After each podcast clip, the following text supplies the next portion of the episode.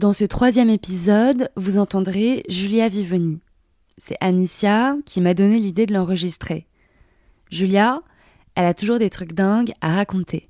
C'est la meilleure narratrice que je connaisse. Avec les filles de l'Amazone, quand elle parle, on se tait, on mange du popcorn et on part en fou rire. N'importe quelle soirée avec elle mériterait l'enregistrement d'un podcast.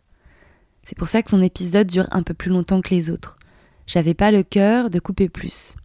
Je me sens très chanceuse d'avoir pu l'enregistrer pour cette série et je pense que vous l'êtes aussi de pouvoir l'écouter. Alors accrochez-vous et profitez. Le dernier homme. Finalement, les mecs veulent te pénétrer pour leur, euh, leur plaisir. Épisode 3. Et après, toi, tu te retrouves enceinte et après, tu dois avorter. Quand tu leur dis que tu es enceinte, ils sont là, ouais, bah ok. Comme si t'allais chez le dentiste. Mais encore le dentiste, euh, comme si t'allais au supermarché. Voir le dentiste, les gens vont dire, ah, tu vas chez le dentiste, bon courage pour l'anesthésie. Ça fait plus de peine quand tu vas chez le dentiste qu'un IVG. Alors qu'excuse-moi. Moi, je, suis à un point où tellement il y a eu de traumatisme autour de ça, les avortements, les, mecs qui te pénètrent, qui c'est leur objectif ultime. Pourtant, putain, je me laisse pas faire, moi. Je me laisse absolument pas faire. Je me rappelle de mon ex euh, Edwin. Il pleuvait des trompes, c'est notre premier rendez-vous. Je dis, bah écoute, viens à la maison, tu vois. Il, il pleuvait, mais comme jamais, quoi. Arrivé à la maison, il met un pied dans la maison, ça y est, il veut me sauter dessus. Je lui dis écoute, euh, je me rappelle, moi je suis corse, hein, vous me fais pas sauter comme ça, t'inquiète pas.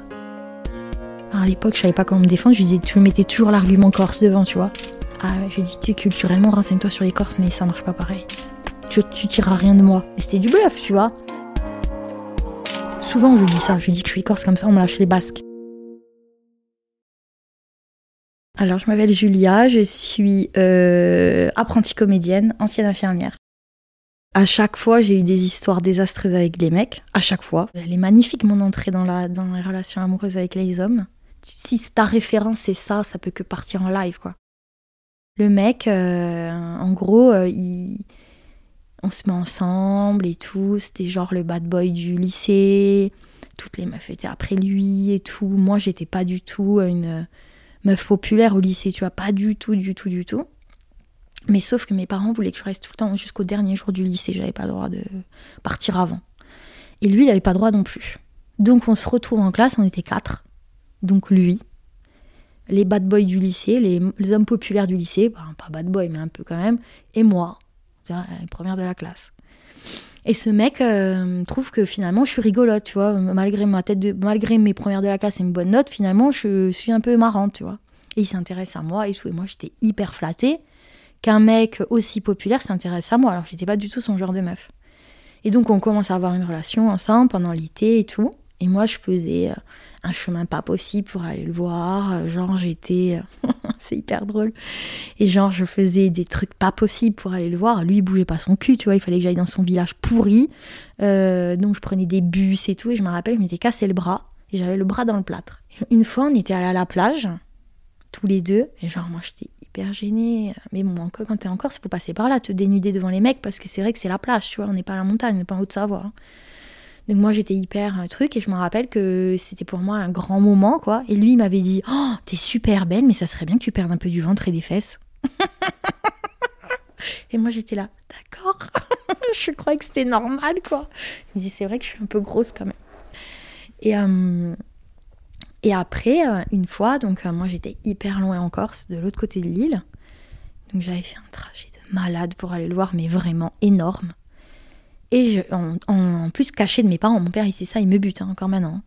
Donc euh, je vais au, rendez-vous et en fait euh, je le trouvais pas. Dans le village je le trouvais pas. Putain il est où, il est où, il est où? Donc à l'époque il y avait les cabines téléphoniques. Et moi, par, pourquoi j'avais pas de forfait sur mon téléphone, un truc comme ça, j'appelle d'une cabine téléphonique et je tombe sur son répondeur. Et là-bas, il n'y a pas de réseau encore, ça, hein, c'est perdu. Et je tombe sur son répondeur qui dit vous êtes bien sur le téléphone de Frédéric. Si c'est toi, Julia, euh, je n'ai pas de réseau, mais euh, euh, attends-moi à tel endroit, j'arrive. Et j'ai trouvé ça tellement mignon qu'il change son répondeur pour moi que genre j'avais des cœurs dans les yeux encore plus que tu vois plus que jamais. Donc il me récupère à l'endroit prévu qu'il m'avait donné son répondeur. Et on s'en va dans une maison. Il m'a dit Ouais, j'ai un pote, il a une maison un peu plus haut et tout.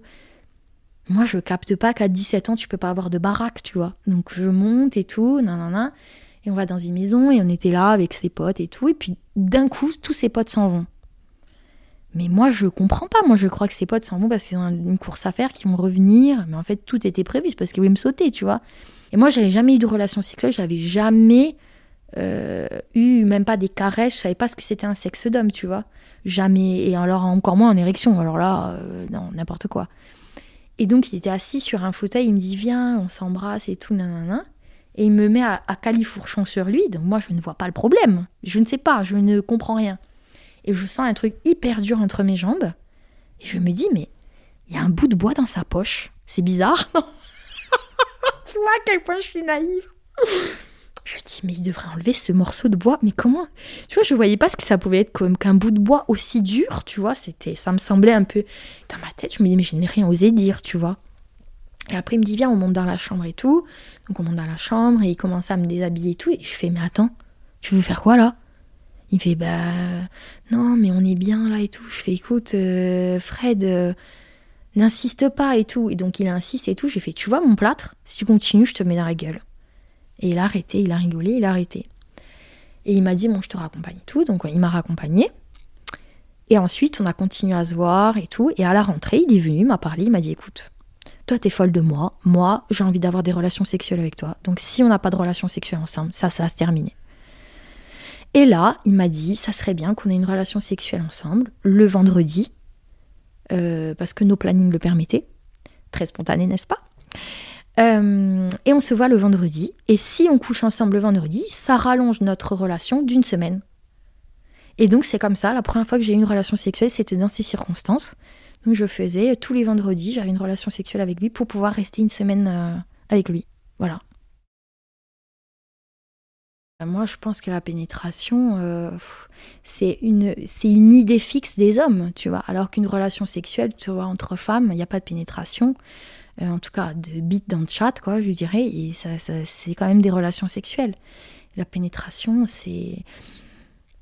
Non, la pénétration, ça peut être bien, enfin, ça peut être bien, mais finalement, euh, enfin, je sais pas, moi, je, je, si tu me dis, non, moi, je voudrais plus être pénétrée, là, c'est bon, j'ai trop été traumatisée, à chaque fois, c'est non consenti, le mec te force, il faut lui, il ne peut pas envisager autre chose que mettre sa bite dans toi, donc Enfin, tu vois, après les gens ils te disent ah, mais toi t'es vraiment prude. Non, je suis pas prude, putain, merde, laissez ma chatte tranquille. Mais ils sont trop drôles les gens, tu vois. Et je me rappelle, tu vois, ça aussi c'est mes copines. Je vais pas leur en vouloir parce que ça sert à rien d'en vouloir au monde entier. Mais je me rappelle, j'avais eu une relation sexuelle, mais justement c'est avec ce débit de Fred. J'avais pas envie, je mouillais pas, donc ça accrochait, c'était horrible. C'était la première fois, donc c'était hyper douloureux et tout. Il y avait rien d'agréable. Je trouvais que c'était euh, c'était trop bizarre ce truc, tu vois. J'étais là, lui je le voyais c'était pas trop sa bite dans moi qui me gênait, c'était plus son euh, sur moi, là, dégueulasse. J'étais là, mais qu'est-ce qui lui arrive? Et après, il te dit, t'es contente de quoi, en fait euh, Et toi, tu dis oui, parce que tu vois, dans les films, on dit oui, tu fais d'accord, euh, qu'est-ce qui se passe? Et un jour, on est entre copines à la piscine, et moi, je dis aux filles, mais en vrai, baiser, donc la pénétration, c'est nul. C'est vraiment de la merde, quoi. Ça, ça. Les filles font ah, Mais t'es complètement folle Tu vois, toi, Julia, t'as toujours été euh, à côté de tes pompes, hein, tu fais jamais les trucs comme les autres. Et alors, moi, je me suis dit T'es pas normal de pas aimer la pénétration. C'est un problème, faut que tu rentres dans les normes. Hein. Alors je, disais oui, ça me plaît, mais ça, ça me plaisait pas au fond de moi. Mais tellement tout le monde me disait que j'étais folle, que je disais bah d'accord, oui. Mais en vrai, maintenant que j'ai déconstruit tout ça, j'ai compris je suis pas folle. Pénétration, ça peut être bien, mais dans un moment. Déjà, pour moi, la pénétration, ça ne doit pas être au centre d'une relation sexuelle. Déjà, premièrement, ça ne doit pas être une étape obligatoire. Et de deux, euh, et de deux, je sais pas, je sais plus. enfin voilà, pénétration, voilà, c'est pas et c'est pas un truc ouf pour les meufs. Hein, il faut pas arrêter de déconner. Hein. De toute façon, grâce à, certaines Instagrammeuses, enfin en tout cas moi c'est qui m'a aidé, c'est Gang du Clito. Elle, euh, t'explique bien que l'orgasme, quand les gens te disent ah t'es vaginale ou clitoridienne, mais ferme ta gueule en, un peu quoi. Mais non, il y a que le clitoris les gars, la pénétration, on en a rien à branler en fait. C'est un truc pour les mecs, ça les fait jouir, c'est tout. C'est tout. Mais moi, je veux plus qu'il y ait de, pour le moment, je ne veux plus qu'il y ait de, de, de, bits qui rentrent dans ma chatte. Mais certainement pas. Et même pas euh, autre chose, quoi. C'est fermé. J'ai toujours été attirée par des mecs un peu euh, genre euh, voyous, qui se, qui se bagarrent, qui, qui, qui, qui ont pas l'air méchants et qui dans l'intimité sont des adorables, tu vois, et que c'est juste, enfin, je sais pas. Mais en tout cas, à l'époque, j'avais l'impression que c'était juste une image qui se donnait et qu'en fait, ils étaient tendres comme, euh, comme tout. Et j'aimais bien ce, ce truc de faire Ouais, mon mec, c'est une grosse brute, mais en fait, pas du tout. J'étais avec un mec. Euh, ça a été une très grande. un très grand. Euh, une très, très, très grande rupture dans ma vie. Je sais pas, une très grande fissure, fissure, tu vois. Il m'a Pourtant, je pensais pas, mais si, hein, lui, il m'a tué. Il m'a tué, il m'a tué. Je l'ai rencontré dans un moment où j'allais pas très bien, même pas bien du tout. Je faisais une dépression. J'étais sous antidépresseurs, anxiolytiques, somnifères. Je faisais des attaques de panique à cause de mon boulot, hein, pas du tout à cause de lui. Et je crois que j'ai tout reporté sur lui, tu vois. Ça devait être une grosse charge. J'étais très jeune, hein, je dis pas. Hein. Et euh, on a aménagé ensemble et tout. Et moi, c'était ma, ma bouée de sauvetage. C'est grâce à lui grâce, entre guillemets. C'est grâce à cette rencontre que j'ai quitté mon travail, que j'ai senti, que j'ai eu la force de quitter mon travail et de dire je n'y retournerai jamais. Et, euh, et voilà. Et, lui, euh, j'étais sa poupée, tu vois. Il avait une meuf plus âgée, qui était mignonne, qui était euh, sympa, qui faisait à manger pour tous ses copains, qui était toujours là. Parce que moi, j'étais en arrêt maladie, donc j'étais tout le temps là pour lui qui était, euh, qui était bien sous tout rapport. Tu vois, moi je suis cool comme Enfin, putain, si tu m'as dans ta vie, ça va, tu vois, c'est pas non plus. Même si j'étais dans un état dépressif et tout, je faisais pas chier. Hein. J'étais, j'avais des moments où je faisais des attaques de panique, mais t'inquiète pas qu'il s'occupait pas de moi, hein, tu vois. Et lui, euh, quand il m'a rencontré, il m'a appelé Julia. Je me rappelle très bien que il m'a dit, euh, ma cousine, elle m'a dit, bah, je te présente Julia. Lui, il a dit, ah, Julia, c'est trop beau comme prénom et tout c'est rien, hein. Julia, c'est Julia en prénom, quoi. Mais, euh, mais en vrai, je m'appelle pas Julia, je m'appelle Julia. C'est sur ma carte d'identité, c'est écrit Julia, mes parents m'appellent Julia. Lui m'a baptisé Julia, j'ai gardé ce prénom pendant des années. Et ça fait que depuis octobre où j'ai dit, je ne m'appelle plus Julia, je m'appelle Julia. Et lui, il m'a laissé cette empreinte, ça fait dix ans que je suis plus avec. Dix ans, pendant dix ans, je me suis fait appeler par un prénom qui n'est pas le mien. Enfin, il m'a pas rebaptisé Véronique non plus, mais tu vois ce que je veux dire il m'a fracassé. Et puis physiquement, il m'a frappé. Et je sais pas, je pense que ça m'a beaucoup atteinte. Il m'a, il m'a souillé, tu vois. Il m'a souillé. Il était. En gros, on vivait ensemble. Et il était insupportable. Il me trompait. Il arrivait. Euh, le, il allait en soirée. Il arrivait à 11h. Toi, tu vas en soirée, tu rentres à 4h. Non, lui, il arrive à 11h et il me dit Tu peux me faire à manger, s'il te plaît? Bourré, t-shirt déchiré, ensemble. Et enfin, t'étais où? Ah, moi, je me suis battue, j'ai laissé un mec mort dans un. Ma moitié mort dans un. Enfin, je l'ai bombé de coups, je l'ai laissé, il était bourré. Enfin, c'était. C'était horrible. Et en fait, on s'entendait plus du tout. Lui, il m'aimait plus. Moi, je l'aimais à la folie. Lui, il m'aimait plus. C'est ça, c'est clair. Mais je sais pas, il me supportait. Je sais pas. Et. Euh, et en fait, son père était mort quand il avait 11 ans. Ça, c'est important dans l'histoire. Et du coup, euh, c'était pour la Toussaint. Et chez nous, on fête la Toussaint, c'est important, les morts, nanana. Et sa tante, elle arrive à la maison, elle me dit, Julia, euh, il faut qu'on aille nettoyer la tombe de, du père de mon ex. Et lui, il était dans son lit bourré, tu vois. Et cet homme, je ne l'ai jamais connu. Il est mort dans des circonstances atroces. Je, je veux bien nettoyer sa tombe, mais et quand je suis rentrée, je me suis dit, mais qu'est-ce que je fous là, tu vois? Lui, il est bourré, c'est son père il est dans le lit en train de cuver son vin. Moi, je nettoie la tombe de son père que je ne connais pas. Enfin, je, on n'en veut pas rien à ce mec, mais je le connais pas. Enfin, je veux bien, mais. Et je me suis dit, je crois que c'est plus ma place. Et quand il s'est réveillé, il est allé manger chez sa mère. Et moi, je me suis dit, mais là, c'est n'importe quoi, tu vois. J'ai pris mes chats, mes affaires, je suis partie. Et lui, il est rentré le soir. Il a vu qu'il y avait plus d'affaires, il y avait plus de chats. S'il y avait plus de chats, c'est qu'il y avait plus moi, tu vois. Il s'est couché tranquille, il a fait sa vie, il m'a même pas appelé pour savoir où j'étais, rien. Et moi j'étais euh, genre euh, mais au 36e dessous parce que j'étais très amoureuse de lui. Et je me suis dit mais il a aucun respect, tu vois, je le quitte, il me dit même pas où tu es, euh, je sais pas, rien. Donc j'ai essayé de, de, reparler avec lui et tout, et il me dit ouais si tu veux on peut parler et tout. J'ai dit t'as rien à me dire, il me dit ah oui, tu m'as laissé aucune paire de chaussettes. Et c'est hyper humiliant, tu vois, quand même. Et moi, je l'en voulais à mort de ça. Et ensuite, on a fait, euh, donc là, c'était Halloween. Et moi, je savais qu'il allait sortir pour Halloween et tout. Et je vais, euh, et je vais en soirée avec mes copines. Mais moi, j'avais envie de crever, quoi. J'avais envie d'être avec lui, j'avais envie de tout. Enfin, j'essaie de vivre quand même, quoi. Tu peux pas, tu peux pas crever. Et, euh, et on fait la soirée et tout. Et à un moment donné, bien sûr, j'arrive à convaincre les filles d'aller dans la boîte où je savais qu'il était, en faisant genre que je savais pas qu'il était là-bas. Donc ma meilleure amie, elle avait compris sans comprendre, elle me suit. Et quand j'arrive dans la boîte, euh, le mec est avec une meuf. Genre, ça faisait trois jours qu'on était séparés, tu vois. Moi, je suis, mais verte, tu vois. Et on ressort de la boîte, elle me fait, viens, on sort, vas-y, on va pas faire d'histoire, viens, on sort, on sort. On sort, et je vois sa bagnole. Une bagnole, ah, je sais pas, moi, j'ai pas la notion de l'argent, mais c'est une brique, tu vois, c'est... Et j'attends, je vais regarder sa voiture, je vais voir s'il y a le sac à main de la meuf. Et je regarde et je vois qu'il y a le sac à main de la meuf. J'avais des clés à la main, j'ai rayé la voiture. Et ma meilleure amie, elle me regarde, elle fait putain. Tu sais, ma meilleure amie, elle est droite, elle est pas comme moi. Et là, il y a un pote, un très bon ami à, mon ex, qui arrive et qui me voit. Et il voit qu'il a vu que j'avais rayé la voiture. Il m'a vu quand j'étais en train de rayer. Et du coup, je lui dis là, ma chérie, à ma meilleure amie, il faut qu'on se casse parce qu'il va me buter.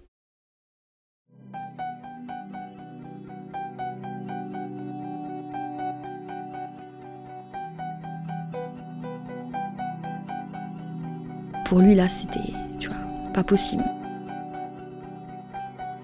Et du coup, euh, j'avais ma voiture, j'avais ma voiture, il connaissait très bien ma voiture. Lui, il était branché voiture, t'inquiète pas, ma voiture, la reconnaît entre mille, il connaît la plaque et tout. Moi, je connais pas. Hein. Et je lui dis, écoute, Jojo, ce qu'on va faire, on va remonter, on va monter à l'hôpital, on va garer ma voiture dans l'hôpital, parce que alors là, il y a tellement de bagnoles que voilà. Et on redescend chez toi. Et comme ça, on, on se cache, quoi, tu vois. Et quand on arrive chez elle, mais on était à 50 mètres de chez elle en voiture. On, était, on avait juste à se garer. Il arrive avec la voiture, il se met comme ça en travers de la route. 4 heures du matin, à Bastia, il n'y a personne. J'enlève mes boucles d'oreilles parce que je me suis dit, s'il va m'arracher les boucles d'oreilles, je vais saigner. Et je me suis dit, putain, ma cousine, elle m'a toujours dit, quand tu te bats, prends tes talons. Je prends mes talons comme ça. Et en fait, j'ai eu le temps de rien. Il a ouvert la portière, il m'a sorti comme ça, bah, il m'a fracassé. Et euh, il m'a fracassé, j'arrivais pas à me défendre. En plus, il faisait du kickboxing, donc euh, de toute façon, je pouvais pas euh, lutter contre lui.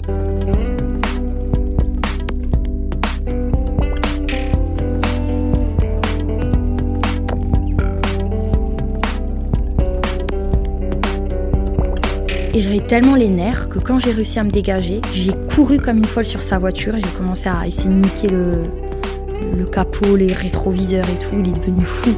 Mais je me suis dit qu'il me tue, mais que je nique sa voiture parce que ça, je savais que ça lui faisait du mal, tu vois. Moi, je me suis mis à sa hauteur. Et après, son meilleur ami lui a dit, tu vois, le gestionnaire, attends, il y a les filles qui vont arriver, viens, on se casse. Ils sont partis.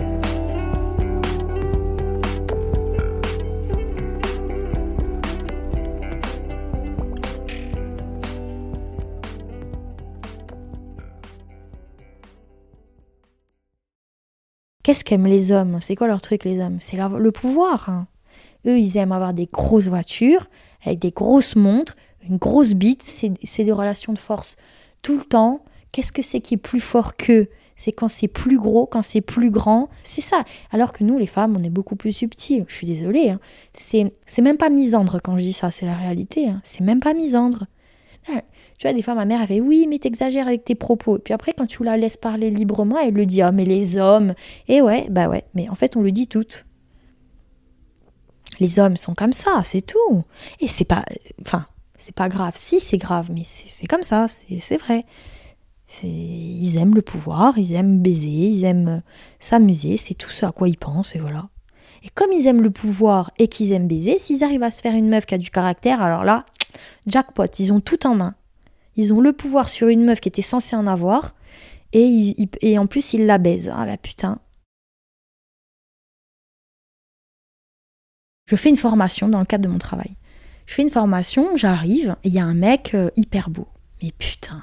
Oh, qu'est-ce qui me plaisait physiquement. Tout à fait mon genre de mec. Magnifique. Hyper charismatique, doux, calme. Pas du tout bad boy, hein, tu vois. Tu vois, je change, je change.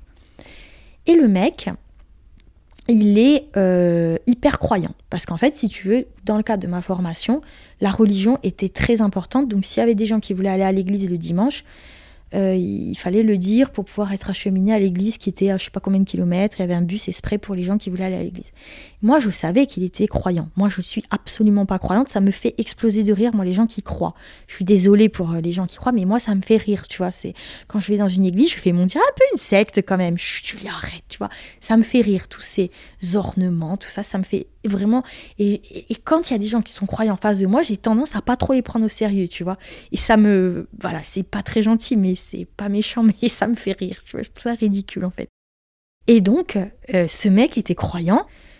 Et sur le cahier de permission, par rapport au truc administratif et tout, je voyais que il, euh, demandait tout le temps à rentrer le week-end et qu'il mettait une adresse à... Et je me disais, s'il rentre tous les week-ends et qu'il va à l'église et tout, c'est qu'il doit avoir... Euh, il était plus âgé que moi. Hein. c'est qu'il doit avoir une meuf, euh, enfin plutôt une femme, qui doit être mariée.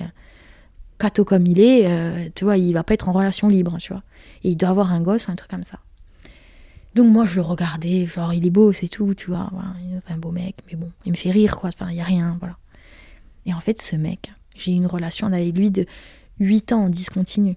Et ce mec, ce mec était dans la promo la référence de la gentillesse, de la douceur, du respect, de la bienveillance. C'était un homme euh, exemplaire pour toute la promo. Et tout le monde disait que c'était un homme merveilleux, hyper respectueux, qu'il avait sa fille, qu'il avait sa femme, dont il s'occupait tous les week-ends. Mais toute la semaine, il se baisait une autre meuf et c'était moi. Je suis pas anti-adultère, hein, moi, je, je suis pas. Mais quand tu vois des mecs qui vont euh, euh, prier et dire que euh, il faut pas faire d'adultère, que c'est péché et tout, mais eux par contre ça les dérange pas de se baiser une petite jeune toute la semaine après d'aller sauter sa meuf et d'aller changer son bébé, mais c'était, je dis d'aller changer son bébé parce que des fois il m'appelait, il était en train de changer sa, fille, et moi j'étais un, j'ai, ça me choquait, tu vois, je me disais cette pauvre enfant, elle a son père et son père devant elle, alors qu'elle n'est pas en capacité de comprendre, mais quand même, tu vois, les émotions, elle sentait que son père, il était avec une autre meuf au téléphone. Mais tu vois, il était là, oui, nanana, prêcher la bonne parole et tout. Et en fait, lui, il avait un désir sexuel immense qui, ne, qui, ne, qui se réfrénait en permanence à cause de la religion. Et après, il se trouvait une maîtresse où il fallait lui faire tout faire faire, tu vois. Tu vois ce que je veux dire? Et ça, c'est, enfin, je veux dire, non, enfin, tu vois, c'est des manières de cacher, tu vois. Ça, c'est le principe de la confession. Tu pêches, tu pêches, et après tu vas te confesser, ça passe. Mais le fais pas, en fait, tu vois. Ça, moi, je trouve c'est mieux. Moi, je suis pas croyante, mais je fais pas ça, quoi. Tu vois, sexuellement, je me rappelle que lui, euh, il me disait. Euh, moi, je suis sûre que je suis échangiste. Moi, c'est mon truc, c'est mon délire, l'échangiste. Je, lui disais tout le temps non. Et du coup, euh, un jour, il m'appelle. Je me rappelle, j'étais à la bibliothèque à la Villette parce que tu vois, on avait pas mal de relations sexuelles, genre au téléphone, sexto et tout. Et il me dit, euh, Julia, dis-moi, je veux faire de l'échangisme, dis-moi que tu coucheras avec mon meilleur ami. Je lui dis non, je t'ai déjà dit. Et là, il me dit, genre, un ton hyper, euh, tu vois, un coup près, tu vois, dis-le-moi que tu le feras. Julia, dis-le-moi maintenant que tu le feras. Et moi, j'ai pris une grande inspiration, j'ai fait oui, d'accord, je le ferai. Je l'ai jamais fait, hein. Mais j'étais obligée de lui dire oui parce que il m'a effrayée, tu vois. J'avais jamais entendu comme ça. Il fallait que je lui dise. Peut-être qu'il était en train de se branler quand je disais ça. C'était sans doute ça, j'en sais rien. Je sais pas pourquoi. Il, il a jamais trop été comme ça. C'était une fois, il m'avait dit ça. Mais il était très insistant, très insistant. Et un jour, je lui ai dit euh, euh, si tu continues à m'envoyer des messages, euh, ou tu veux qu'on s'envoie des sextos, que je te chauffe et tout. Et moi, je voulais plus, tu vois. Et j'avais trouvé cette arme. Il faut toujours garder. Moi, je garde toujours une arme pour, pour, pour niquer le mec s'il va trop loin dans le harcèlement, quoi. Je garde toujours un truc pour qu'il arrête. J'essaye, si je peux, le maximum. Et je lui avais dit, si. Parce que lui, il me disait pas comment elle s'appelait sa femme. Il me disait pas où est-ce qu'il habitait et tout ça. Il avait tellement peur que sa femme soit au courant. C'est son pire drame. Mais moi, je savais comment elle s'appelait sa femme parce que, une fois, il avait dit je crois qu'elle s'appelait Caro, un truc comme ça. Il avait dit, il m'avait dit qu'il était parti en cause, il avait dit Caro. Et il s'était, et moi j'avais fait comme si j'avais pas entendu, mais c'est resté dans ma tête. Et je savais qu'il habitait à ce que j'avais vu sur le cahier de permission. Et un jour, tellement il marchelait en m'envoyant des messages et tout, Je lui dis si tu arrêtes pas tout de suite, j'envoie une lettre à Caro à rue de machin. J'ai plus jamais eu de message. Ça, c'était sa pire peur, tu vois. Il faut toujours garder une arme. Quand tu as ce caractère-là, en fait, les gens n'imaginent pas, ton entourage n'imagine pas que tu puisses euh, subir ça. Parce qu'ils se disent, mais elle, elle gère. Elle, elle fait des collages. Elle a inventé les collages en France. elle, elle ça, rien lui arrive. Et en fait, des meufs qui ont ton caractère, elles veillent sur d'autres, mais il y a personne qui veille sur toi parce que, parce que tu es la queen. Tu vois ce que je veux dire? Et, moi, avec le caractère que j'ai, où tout le monde me dit Ah, mais Julia, elle est folle, mais Julia, avait le caractère qu'elle a, oh là là. Mais elle, elle te, elle te les nique, les mecs. Mais putain, putain, ben non. Hein. Une fois, j'avais mon ex. Lui, c'était un gros connard de merde. Lui, c'était le pire que j'ai eu. Il était euh, moitié malgache. Et euh, physiquement, on aurait dit un rebeu, tu vois. Et lui, il complexait beaucoup de ça sanité marseillais. Et euh, lui, il avait peur de venir en Corse, parce qu'il disait en Corse, euh, les gens sont racistes, et si je vais là-bas, je vais me faire tuer. Et j'ai jamais démenti ça. Pourtant, putain, je suis la première à démentir ça à tout le monde. Et lui, c'était tellement un gros connard, et je le savais au fond de moi, je l'ai jamais démenti. J'ai bien fait. Parce qu'un jour, je l'ai mis dehors comme ça. Je lui ai dit, maintenant, si tu te casses pas, je, je fais venir tous mes amis corses. Oh, c'est n'importe quoi ce que je dis. Et ils vont te casser la gueule, tu vas crever, mon gars. Ah non, mais lui, hyper drôle. Il m'a tout fait. Il m'a tout fait sauf le viol. Voilà. Mais il a tout fait, sinon. Il a rempli toutes les cases, sauf le viol. C'est, tu vois, pas mal, quoi. Pour un seul mec. D'habitude, tu peux trouver un peu un, mais lui, m'a tout fait. Jusqu'au bout, il m'a volé, il m'a tout fait, ce mec. Il m'a humilié en public, il me faisait des trucs. Ah, je rigole maintenant, mais c'est pas drôle. Hein. Le mec, c'était un malade un gros malade ce mec. Ce mec est un malade. Je crois qu'il est limite euh, psy, tu vois, vraiment. Non, vraiment. Après on dit à chaque fois non, mais lui doit être psy, mais lui je pense que il est ça doit être un état limite, tu vois. Il y est pas encore mais presque. Il se fume un joint, il décompense directement, il va en HP lui. Ah, je te le dis. Oh, ah ouais, moi quoi qu'il fumait déjà. Non mais il se prend des champis, il est mort. Et donc euh... que tu sais que tu décompenses dans la psychiatrie, souvent par des drogues et tout, des gens qui sont un peu état limite, il faut pas qu'ils prennent des trucs, parce qu'après ils décompensent, alors qu'ils peuvent passer une vie totalement normale. Mais c'est des gens qui sont un peu chelous, tu vois, et tu Bon, on s'en fout, pas le sujet. Et donc, on se met ensemble, on sort ensemble, et il était très très jaloux. Si je répondais pas au téléphone immédiatement, si par exemple je dormais la nuit, la nuit logiquement 3 heures du matin tu dors, surtout que j'étais à l'armée, j'étais en, en, formation, on dormait très peu, on faisait énormément d'activités physiques, j'étais épuisée. Je suis jamais allée au-delà. dans mon corps de fatigue, je suis jamais allée au-delà.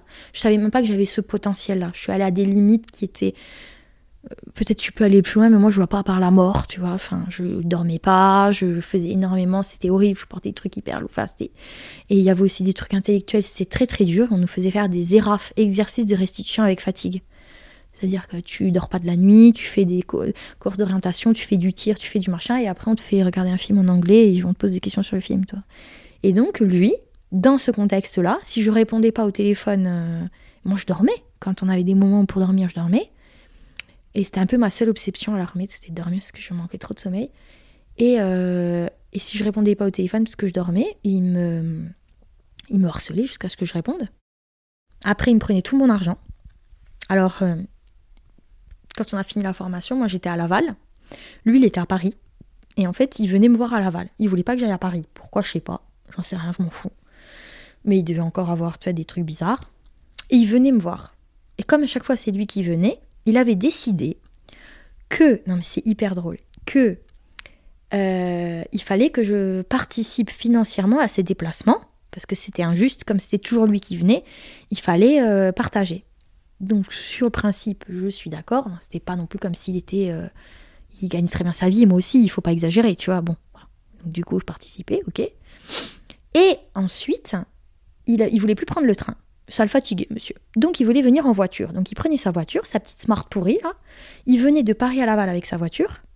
Il, passait le week-end et après il disait ben, il faut qu'on partage les frais. Ben, je dis Olivier, je t'ai déjà donné la moitié de l'essence. Oui, mais l'usure de la voiture, tu comptes pas? Alors du coup, je prends ta voiture pour le retour. Bon, bah, je dis écoute, si tu veux, prends ma voiture. Enfin, j'en ai rien à foutre. Bon, allez, vas-y, prends ma voiture. Tu sais ce qu'il faisait? Il laissait la smart, il prenait les clés, il partait, il disait ah, tu sais pas conduire ma voiture, tu vas me la péter. Et moi, je me retrouvais sans bagnole. Et j'allais faire mes courses à Carrefour, euh, chargée comme un mulet à pied. Et il y avait sa voiture. Et je devais aller tous les soirs vérifier si sa voiture, et en plus je le faisais comme une conne, si sa voiture était en état, qu'on l'avait pas vandalisée, je devais lui envoyer des photos pour voir si c'était vrai. Après, je suis tombée enceinte de lui, évidemment, hein, parce que voilà, parce voulait pas mettre de préservatif. Je lui dis ça, on n'a rien à branler. Ça lui passe, mais alors, mais à 10 000 au-dessus de la tête. Et il me dit, euh, oui, oui, bon, d'accord, tu vas te faire avorter, bon, très bien. Et on était en Corse, on était chez ma mère. Ok. Et moi, j'étais très contrariée, donc j'étais dans le salon. Putain, comment je vais faire? J'avais jamais avorté de ma vie, hein, j'étais hyper mal. Putain, comment je vais faire? Non, non, non, Je commençais à stresser et tout. Non, non. Et euh, 7, 8 heures du matin, je descends me coucher avec lui. Et quand je me mets dans le lit, je sens, oh, il me prend comme ça, il me commence à mettre la main, me caresser les seins. Je fais, mais tu fais quoi là, Olivier? Alors de 1, il y a ma mère dans la cloison de l'autre côté, donc tu vas te calmer direct, parce que moi, je n'ai aucun désir quand mes parents sont à moins de 100 mètres, d'accord? Même, on va dire plus 10 km au moins. Deuxièmement, je suis enceinte à cause d'une relation sexuelle, donc je ne vais pas avoir de relation sexuelle avant un long je te le dis, parce que non. Et le mec, c'est hallucinant, ne comprend pas le truc, il insiste, et là, c'est la première fois que j'ai essayé de tuer quelqu'un. Enfin, la première et dernière fois. Enfin, j'ai jamais essayé sinon. Mais là, j'ai vraiment eu une envie de tuer quelqu'un. C'est la première fois de ma vie, la seule et unique fois. Je te jure, Marguerite, je te le jure sur la tête de mes trois frères, si j'avais eu une arme, je l'aurais tué. Et c'est là que je me suis dit, ne jamais, ne jamais, Julia, ne jamais avoir d'arme sur toi. Parce que sinon, tu vas le, tu, le butes pour de bon. Et là, je te jure, si j'avais une arme, je lui mettais une balle dans la tête froidement. Je te, je te jure que je l'aurais fait. Je te le jure. Je te dis pas ça pour. Euh, non, non, c'est vrai. Je l'aurais tué. Là, c'était trop. L'argent, les insultes. Et là, il était chez moi, tu vois. Je, là, j'en parle, tu vois, ça, ça m'émeut. J'étais enceinte. Lui, tout ce qu'il pense, c'est me niquer. Encore. Tu vois? Non, mais c'est pas possible. Et du coup, je lui dis, Olivier, maintenant, tu sais ce que tu vas faire très sèchement, très froidement. Je me j'étais même pas énervée. Tu prends tes affaires et tu rentres à Marseille. Il me dit, mais non, bébé, on s'est déjà disputé plusieurs fois. Je fais là, j'ai atteint un point de non-retour. Je vais te tuer, je vais te renverser une armoire sur la tête, je vais t'étrangler. Et le mec comprend pas. Et il me dit, non, il comprend, il me fait, écoute, ce qu'on va faire? Je prends une douche et après j'y vais. Et il va dans la douche. Je vais dans la douche, je le poursuis. Là, je deviens folle, littéralement. Là, je pète un câble. J'étais plus dans une colère froide. Là, je pète un câble. Je dis, ok, je le tue. Je lui saute dessus. Et je le prends à la gorge comme ça et je le plaque. Mais c'était un mec. Il faisait l'armée, il était comme ça. Je n'arrive pas à le tuer. Hein. Et j'essaye de le tuer, j'essaye de l'étrangler, mais je lui fais mal, hein. Ah, je lui fais mal, je te jure, j'étais possédée, je te jure, ma mère faisait, mais t'es complètement folle, ma pauvre fille. Et moi, je l'étais comme ça en train d'essayer d'étrangler, fait, c'est bon, c'est bon, je m'en vais, je m'en vais, casse-toi, je vais te tuer. Je, je, je, pétais les câbles, je te jure, je pétais les câbles littéralement. Je voulais le tuer, je voulais juste qu'il crève. Je ne, je n'en pouvais plus là. Il me, il me, tu vois, j'étais asphyxiée de lui. Il me prenait tout, mon argent, tout, tout, tout, jusqu'à, tu, vois, c'était plus là. C'est stop quoi, stop. J'avais, j'ai tellement accepté de lui. Il remet son pantalon. Quand il met son pantalon, j'entends une pièce qui tombe. Moi, je fais pas gaffe. Je suis dans une fureur noire. Moi, je suis en train de, de l'imaginer mort. Penses-tu la pièce? Je l'entends, mais je m'en fous. je dis casse-toi, casse-toi. Et là, je lui dis tu sais, Olivier, si tu te casses pas maintenant, j'appelle ma famille, ils vont te buter. C'était celui qui avait peur des Corses. Si tu t'en vas pas, je dis à mon beau-père de te buter, il va le faire. Je te jure, il sort son arme, mon beau-père n'a pas d'arme. Il va te buter. Casse-toi, casse-toi. Il me dit, ok Julia, mais s'il te plaît, je t'en supplie, est-ce que tu peux me donner les deux euros qui sont tombés dans la pièce tout à l'heure? J'ai pris la pièce, parce que sinon il s'en allait pas. Je lui ai jeté dans la tête, et après, il est parti. Il a quand même encaissé le chèque de 10 euros que je lui avais fait. le mec, encore on dirait qui bergogne, hein, tu vois.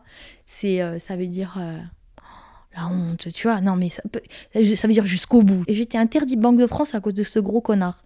Il me demandait tout le temps des sous. Et il s'était inscrit à un club de boxe à l'armée, donc ça coûtait pas cher, c'est tarif réduit, je sais pas quoi. Et ça coûtait 12 euros l'abonnement. 12 euros. Et il me dit, j'ai pas les 12 euros, est-ce que tu peux pas m'envoyer un chèque? Et Moi, je dis, ouais, ouais, t'inquiète, Olive. Et en fait, il y avait eu les vacances, donc il n'avait pas fait son, sa box. Après, on se sépare, il revient, et il donne mes 12 euros. On était séparés. Et il m'envoie un message. Moi, je croyais que c'était un message d'amour. Ma chérie, on va se remettre ensemble, je t'aime, tu vois. Je lis le message, j'ouvre le message. et je vois. C'était pour te dire que j'ai encaissé ton chèque de 12 euros. Non, mais attends. L'humiliation n'a plus de limite. et lui, c'était le dernier? Non, non, non, non, bah non. Après ça, mon ami m'avait dit il faut que tu diversifies, il faut que tu arrêtes de trouver des bad boys. Après, j'ai changé. Et mon dernier, c'était un artiste. C'était un formidable artiste qui m'écrivait des poèmes toutes les journées, mais qui m'a bien fait chier quand même, tu vois, ça veut rien dire en fait. Qu'est-ce qui allait pas avec lui? Alors lui, c'était Francis. Bah en fait, lui, c'était, tu vois, le genre de mec euh, qui il faut tout le temps l'assister, qui, qui, cherche une maman, quoi. Ça, je sais pas si je l'avais raconté, mais une fois, il, a, il devait s'occuper de mon chat, juste lui donner de l'eau et des croquettes, tu vois, c'est pas très compliqué, un chat, c'est pas un chien non plus. Et il y a eu le feu dans mon immeuble. Et le mec, con. Le mec m'appelle, moi je suis en Corse, et lui il est à Paris avec mon chat. Il m'appelle, il me dit Julia, ne t'inquiète pas, tout va bien. Je dis oui, Francis, super, fantastique. Ne t'inquiète pas, je vais bien. Je dis Francis, écoute, je m'en fous un peu, tu vas bien, très bien. Mais euh, que veux-tu en fait? Et il me dit euh, en fait. Euh, donc il y a les pompiers qui sont venus, ton immeuble est en feu, j'ai été évacuée, j'ai fermé la fenêtre, j'ai fermé la porte à clé et je suis dans la rue en sécurité. Je dis très bien, Charlotte, enfin j'ai même pas dit très bien, j'ai dit Charlotte, là grand blanc, un blanc, tu vois, intersidéral.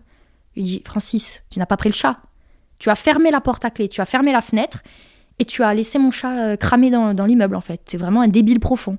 Et le mec me dit, euh, mais j'ai j'ai oublié, de toute façon, j'ai jamais réussi à approcher ton chat. Et moi, je pense, et je suis sérieuse quand je dis ça, qu'il a toujours eu des problèmes relationnels avec mon chat. Non, mais c'est con parce que j'ai toujours aimé plus mon chat que n'importe qui. Et qu'il pouvait pas se la blairer, que c'est un acte manqué. Inconsciemment, il a fait esprit de la séquestrer dans un immeuble en feu pour pouvoir s'échapper, lui, et qu'elle, elle crève. Et bah, tu sais, manque de poids, elle est pas morte parce que le feu n'est pas monté. et de là, ça a été terminé. Euh, ça a été terminé pas à cause du chat, mais en partie. Attends, c'est bon. Tu compte, le mec? J'ai dit, mais si on a un enfant ensemble, t'oublies le gosse, quoi. T'es vraiment. Putain, mais quiconque me connaît sait que ce chat, c'est toute ma vie, quoi. Si ça fait 11 ans que je l'ai, je l'ai emmené aux Antilles. Je l'emmène partout avec moi. Elle, a fait, elle a plus voyagé que certains êtres humains. Elle est partie en Haute-Savoie, elle a tout fait. Et lui, il me laisse le chat dans le. Tu vois Alors, c'est sûr qu'il me tapait pas dessus, il il m'insultait pas, il rentrait pas bourré. Ouais, il prenait des champignons, il m'offrait des livres à 4 heures du matin. C'est rigolo, tu vois, mais quand toi tu travailles à 5 heures, tu dis putain, non, mais Francis, euh, t'es bien mignon, mais oh, je travaille, mec. Oui, mais moi je voulais te montrer un livre que je pense que tu vas aimer. Oui, mais il y a des horaires, quoi, pour faire lire un livre. 3 heures, c'est pas trop le moment. Oui, mais c'est très important, Francis, ça peut attendre demain. C'est ingérable, tu vois. Alors, il était mignon, enfin, j'ai il était mignon dans le sens par rapport à ce que je viens de te raconter, euh, voilà, mais c'est pas gérable. Tu, j'étais à plat, moi je dormais pas. Mes collègues me disaient toujours Qu'est-ce que t'as? Ben ouais, il y avait Francis, hein, je sais pas ce qu'il lui a pris, il voulait m'offrir une peinture. D'abord, donc j'ai fini ma relation avec Francis, euh, le fameux, le dernier. Et euh, là, j'ai dit stop, j'ai fait tout genre de mecs, des gentils, des méchants, j'ai tout fait. J'ai tout essayé avant de me dire tous les mecs sont des connards, tu vois. Tout, stop ça marche pas. Donc je me suis dit, le problème vient pas de moi, vient des mecs. Donc, tu sais, moi je raisonne, hein. j'essaie de raisonner, tu vois, scientifiquement. Hein, ça, ça marche pas, ça marche pas. à un moment donné, bon, c'est les hommes qui vont pas. Donc j'ai arrêté. Tu vois, dans le milieu médical, on en revient encore à mon, ancien métier.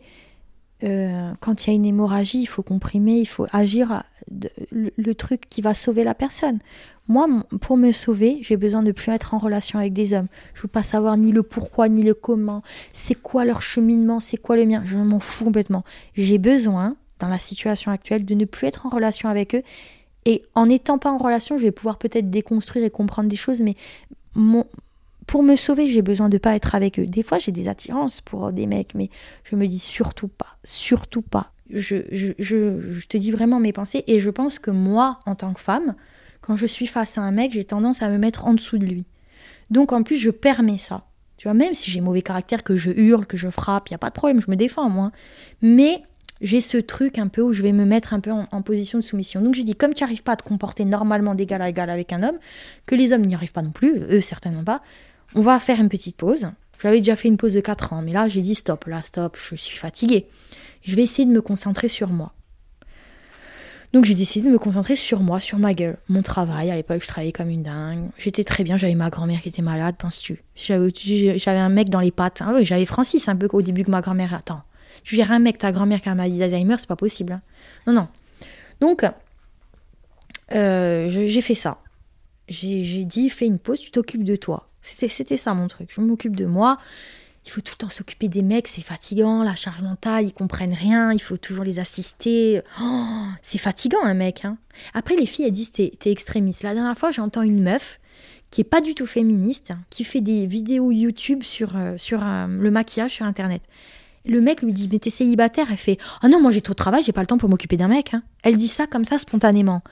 Et après, on te dit, ouais, toi, t'es féministe radicale, tu dis ça. Mais toutes les meufs le disent. Quand tu leur dis pourquoi t'es pas en couple, elles font, ah, bah, j'ai pas le temps de m'occuper d'un mec. Mais parce que les mecs, faut tout le temps s'en occuper. Voilà, c'est comme des petits bébés. Donc euh, voilà, moi, j'ai pas d'enfant, c'est pas pour avoir un mec. J'avais ma grand-mère, ça me suffisait. Hein.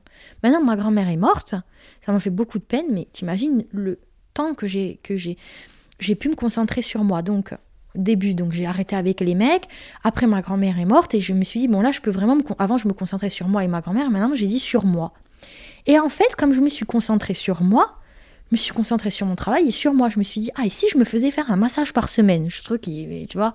Et si je faisais ça oh, J'ai envie de me faire des tatouages au nez, que j'ai jamais fait, entre parenthèses. Et euh, tu vois, j'ai envie de faire ça, j'ai envie de faire ça, j'ai envie d'un, je vais faire le théâtre, je vais faire ci, je vais faire là. Et un jour, je descends du travail à pied, j'habitais pas loin de la clinique où je bossais, une clinique de merde, entre parenthèses.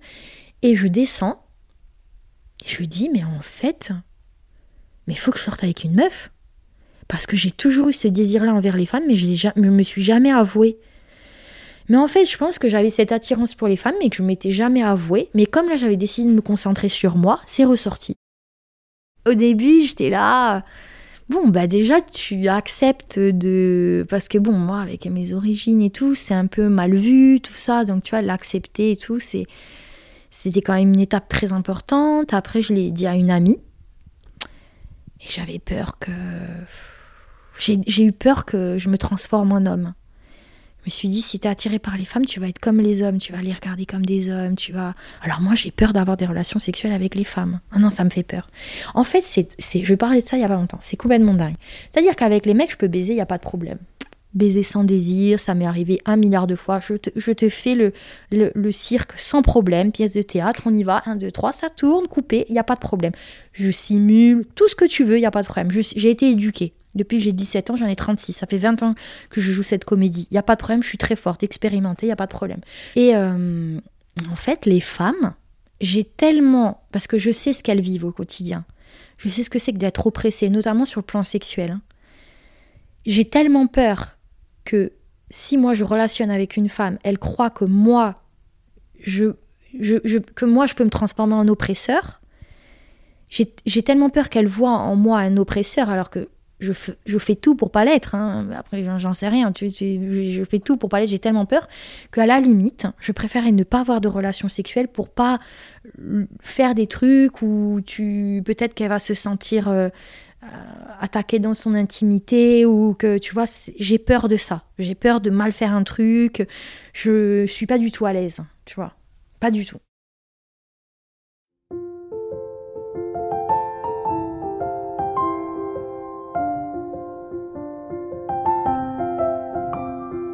Comme maintenant moi je me dis j'arrête les hommes, je me suis rendu compte que j'étais plus dans la séduction, je m'en fous de comment je suis habillée et je me sens dans une liberté totale.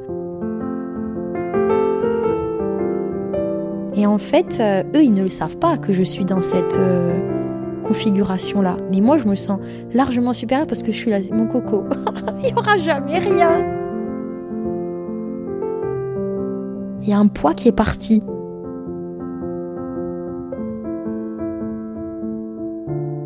Pas à l'abri, hein, ça me fait rire quand même. Et donc je ressens ça, une très grande, très grande liberté. J'ai l'impression d'être très puissante, tu vois. D'avoir comme si je jouais une partie d'échecs et là j'ai un gros coup d'avance sur eux, tu vois.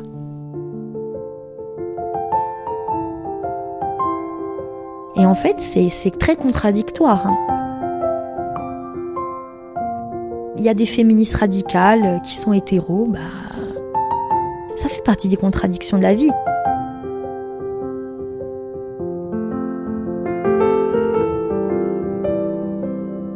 Et on peut pas être tout blanc ou tout noir.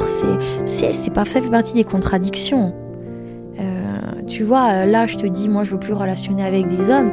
Peut-être demain, je, tombe follement amoureuse d'un mec ou j'arrive pas à me réfréner, ben, j'aurai une relation et il faudra pas dire, ah, mais elle avait dit que plus jamais. Ben non, ça fait partie des contradictions, c'est comme ça. C'est la vie.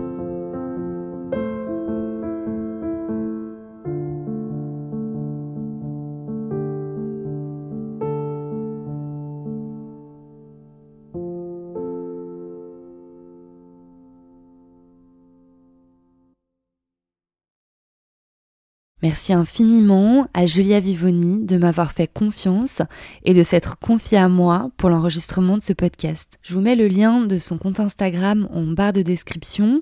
Elle prépare actuellement un One Woman Show. N'hésitez pas à aller l'encourager. Merci aussi du fond du cœur à toutes les personnes qui soutiennent la création de cette série sur Patreon. Un épisode de 30 minutes me demande environ 30 heures de travail entre l'écriture, l'enregistrement et le montage. Si vous souhaitez également soutenir cette création et les autres à venir, je vous mets un lien dans la barre de description. Même quelques euros mensuels me seront très utiles.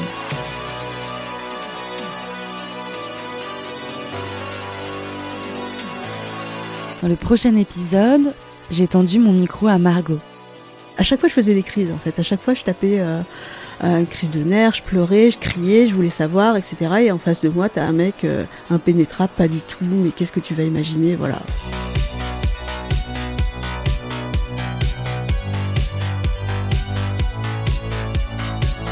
Contre quoi tu te bats en fait? C'est ça. Ce qui était atroce, c'est de ne pas savoir contre quoi je me battais.